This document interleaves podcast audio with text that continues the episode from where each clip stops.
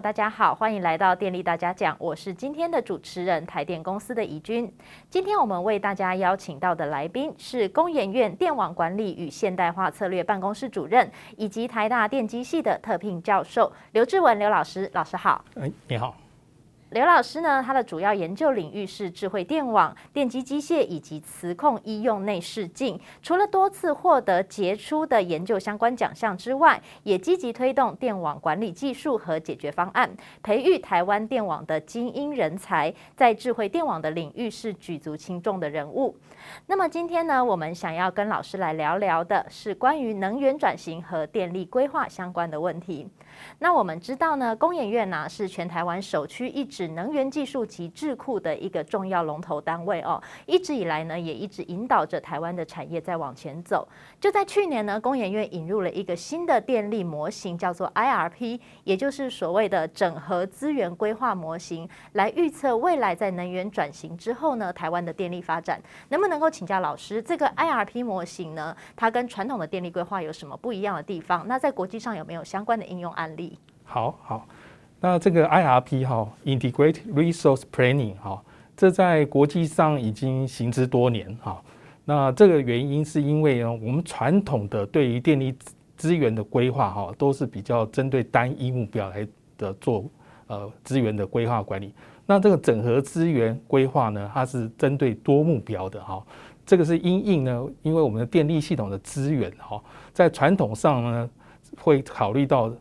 只有这个所谓的发电、好供电的资源，以及这个输配电的规划的资源。但是呢，因为随着这电力的观念哈的演进呢，那我们在于需求面的管理哈，这样的观念也渐渐就是成型哈。那再加上后来我们在绿电哈再生能源的发展哈，那不管在技术上哈，或者是在使用上，哎，都是。急速的成长，所以如何把这个再生能源的这些绿电的这样的资源也整并到我们的电力的资源规划，好，那这是国际趋势。在最近呢，那这个国际上，好，电力都越来越朝向所谓的自由化，好，那呃再生能源普及到好各个家庭，我们所谓的分布分布式的电源，好，包括了家里可能会装 PV，也可能会装这个储能系统，那也会装这个电动车。好，那这个，所以我们将来的这个用户呢，不只是一个电力的这个使用者，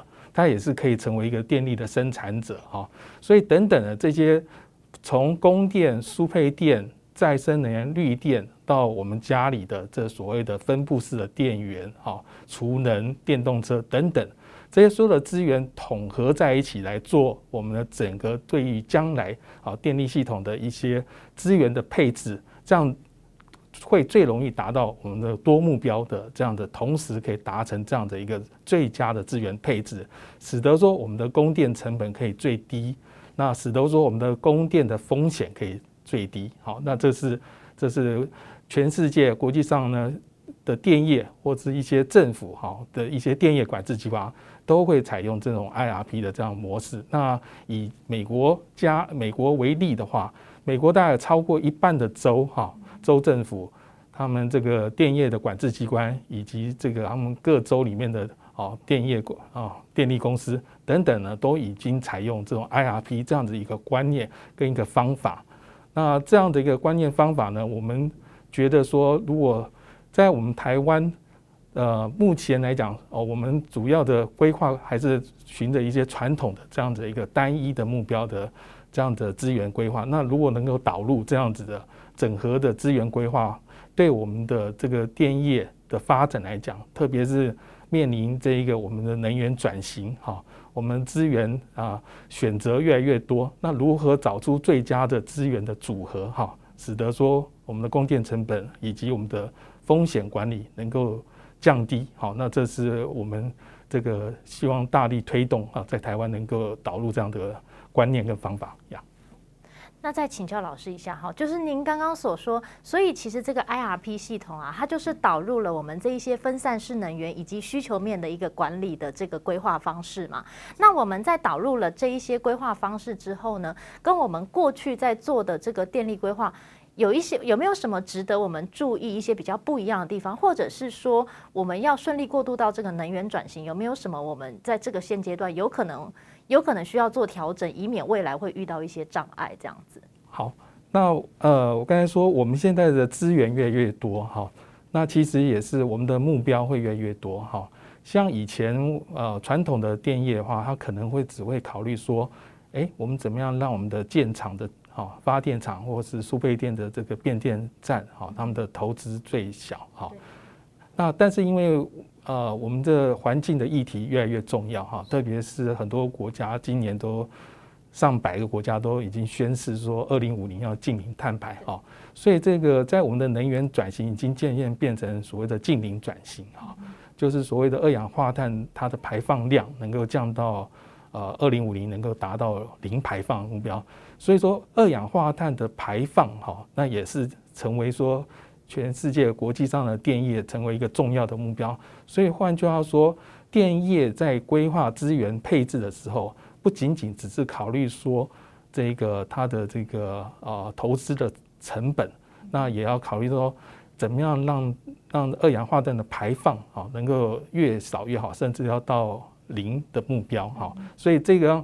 这样多目标的这样的考量哈，那在在传统的做法上，可能呃单一目标啊，单一的这个最佳化，那可能它的最佳化不如说我们同时啊考虑到好多个目标啊一起来达成这个最佳化。那我举一个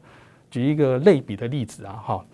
啊，我们假设说我们呃，假设说我们在呃举办一个选美比赛哈，那这个选美比赛呢，呃，我们要选除了说呃外形之外，也假设要呃也要选他的这个啊他的这个呃知识的素养的话哈，那这是两个目标哈。那如果说你在呃一个地区选出来的哈，那一定没有比整个哈，比如说亚洲地区选出来哈。这样子的人选会比一个，比如说一个地方哈，那选出来的呃更具备，同时具备那刚才我讲的外形跟他的哦知识素养哈，可以兼具的这样的一个呃呃选美的结果这样好，那所以说我们是把所有的资源哈同时考虑啊，同时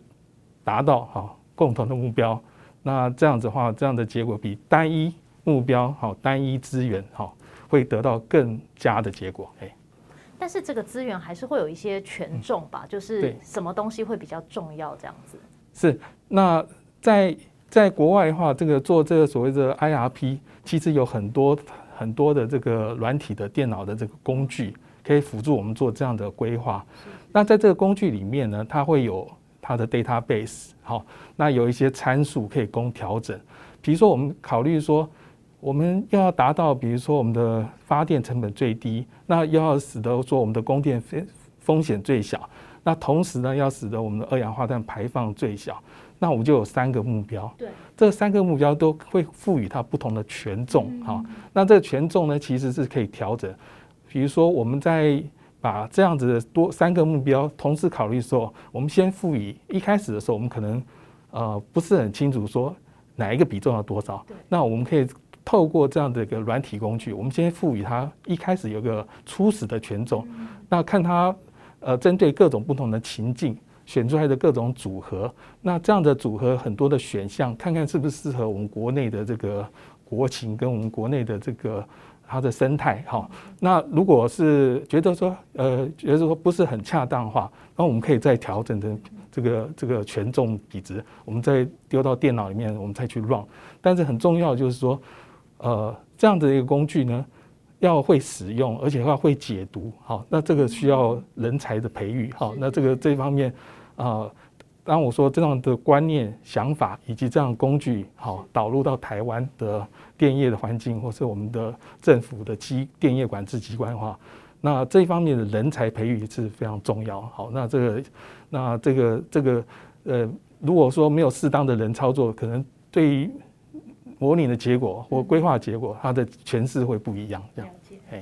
那谢谢老师刚刚帮我们讲了一下这个 IRP 模型哦，听起来它是一个比较成熟而且因应现在环境的一种电力模型的运作方式。那么接下来呢，我们想要跟老师来谈一下关于能源转型的部分。那就像老师刚刚提到的哦，我们知道从去年开始，新冠疫情席卷全球，那全球就开始限制了这个进出口。另外就是老师刚刚所说的，在国际呢开始注重这个减碳减减排的这个需求之下哦，其实世界各国都开始做一个净零排碳的这个宣告嘛。那所以对世界各国而言，这个能源自主就变成很重要的一个议题。其实对台湾也是一样的。那台湾的状况呢？台湾是独立电网，又缺乏天然资源嘛。那在这样子的情况之下，其实要拿到能源自主，似乎就是我们目前最好的一个解决方案，似乎就是发展再生能源这条路。但是除了发展再生能源之外，老师觉得还有没有什么我们可以调整或者是加强的地方？好好，谢谢主持人的提问哈。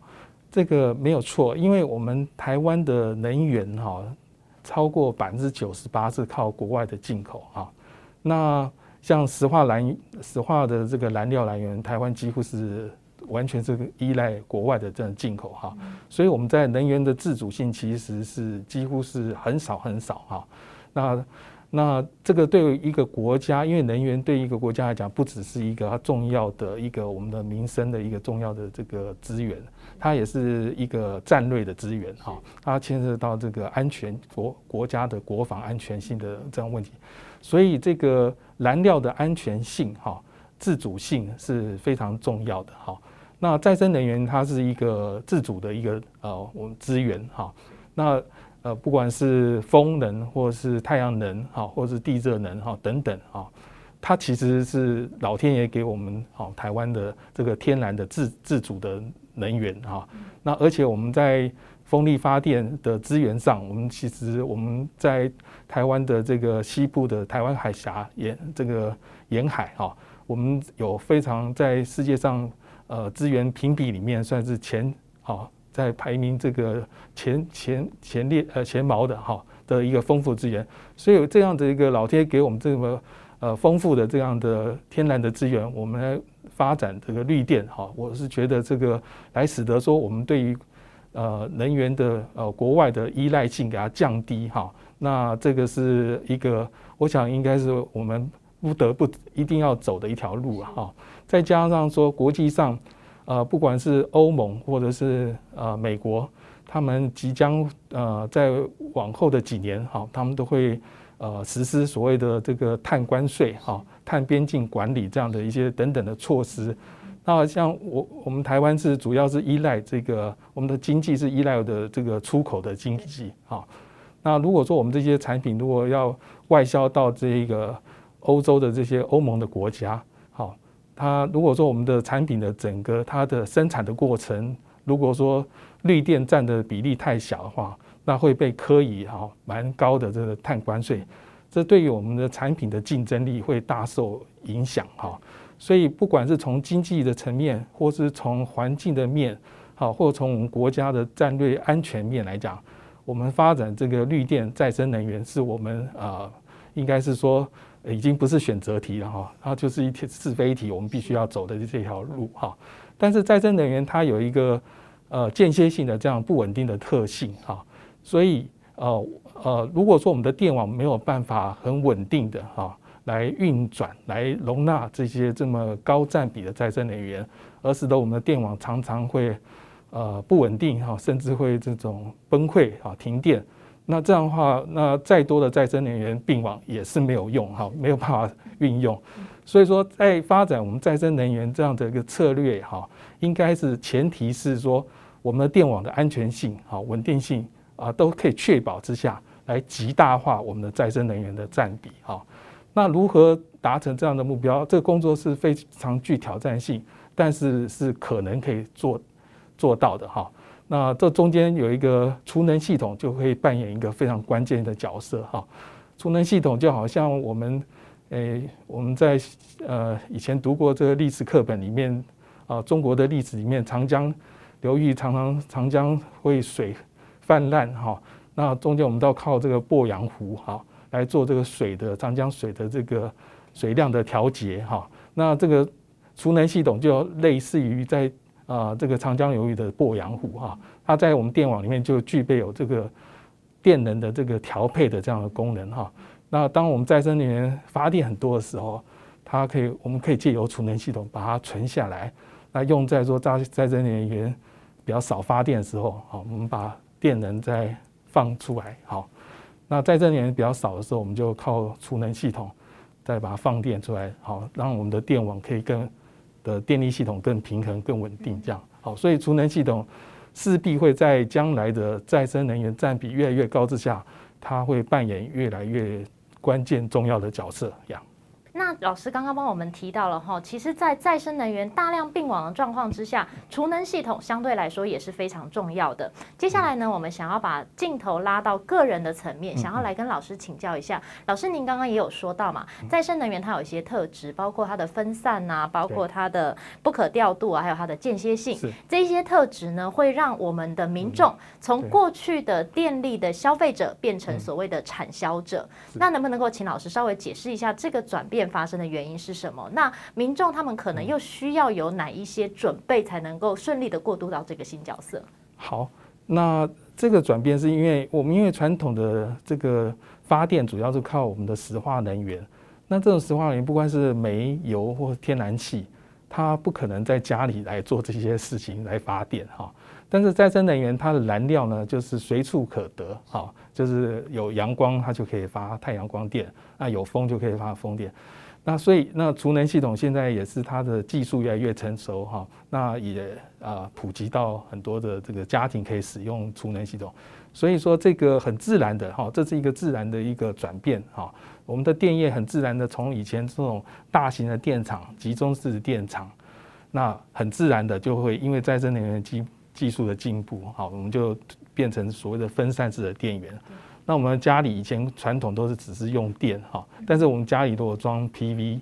或是那个风力发电，那我们自己也可以变成一个发电者。这其实对在呃欧美日这些比较先进的国家，在采用这个绿电比较比例比较高的这些国家，他们的人民你可以可以呃常常他们会有一种感觉，就是说。哎，他们觉得说，对整个能源使用的观念来讲，它不仅仅只是一个消费，它变成说它也可以是生产者。他们会觉得，哎，这个对于这个整个参与这一个国际的这个所谓的最更大的环境之下，所谓的气候的这个变迁造成的这个这个所谓的我们气候异常，他觉得他有贡献，好，因为他减少二氧化碳的排放，哈，他会觉得更有参与感。那我刚才说，这种从集中式转变到这种分布式到家里哈，这样的转变自然，而且呢，其实是更符合哈这个不管在经济或环境好，可以双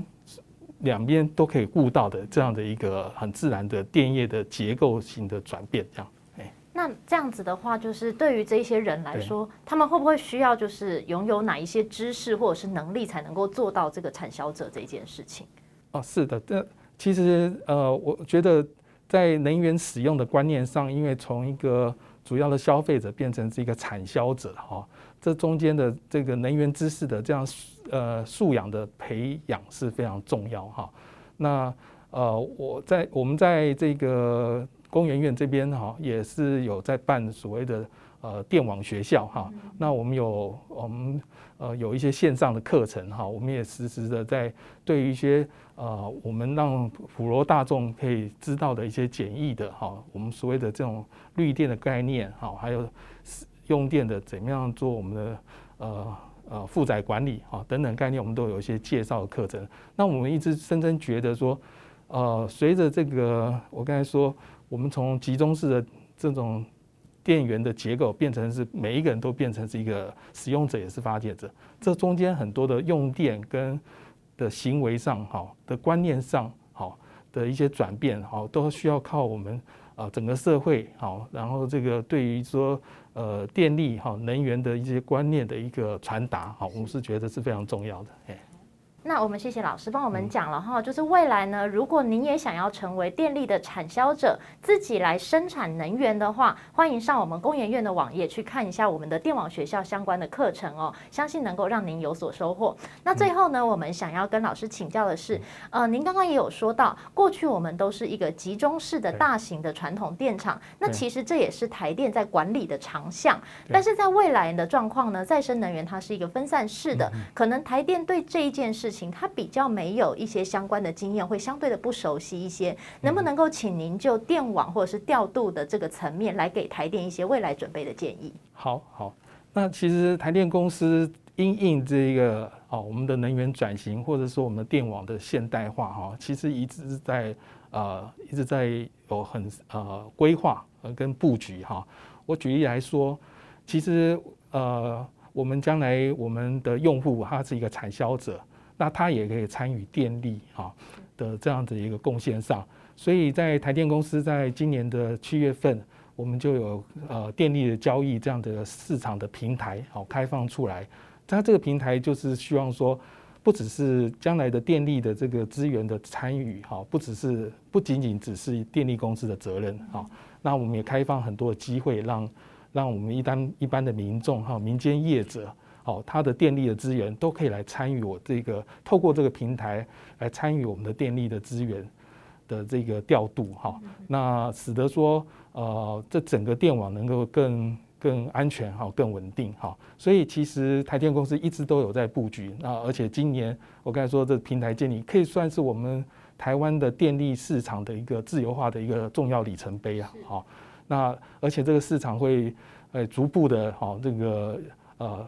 增加这个市场里面的电力，我们叫电力的交易的那个呃商品哈，会越来越多，越来越多元化，好让让民众的这些电力的资源都可以来参与我们整个整个大的哈台湾的电力系统哈。这样。那我们今天非常谢谢刘老师哦，来帮我们谈了一下关于能源转型之后，我们应该要做哪一些准备，才能够顺利过渡到新的阶段。再次谢谢老师。谢谢谢谢。好的，那么也希望今天的节目能够对大家有所启发。电力大家讲，我们下次见，拜拜。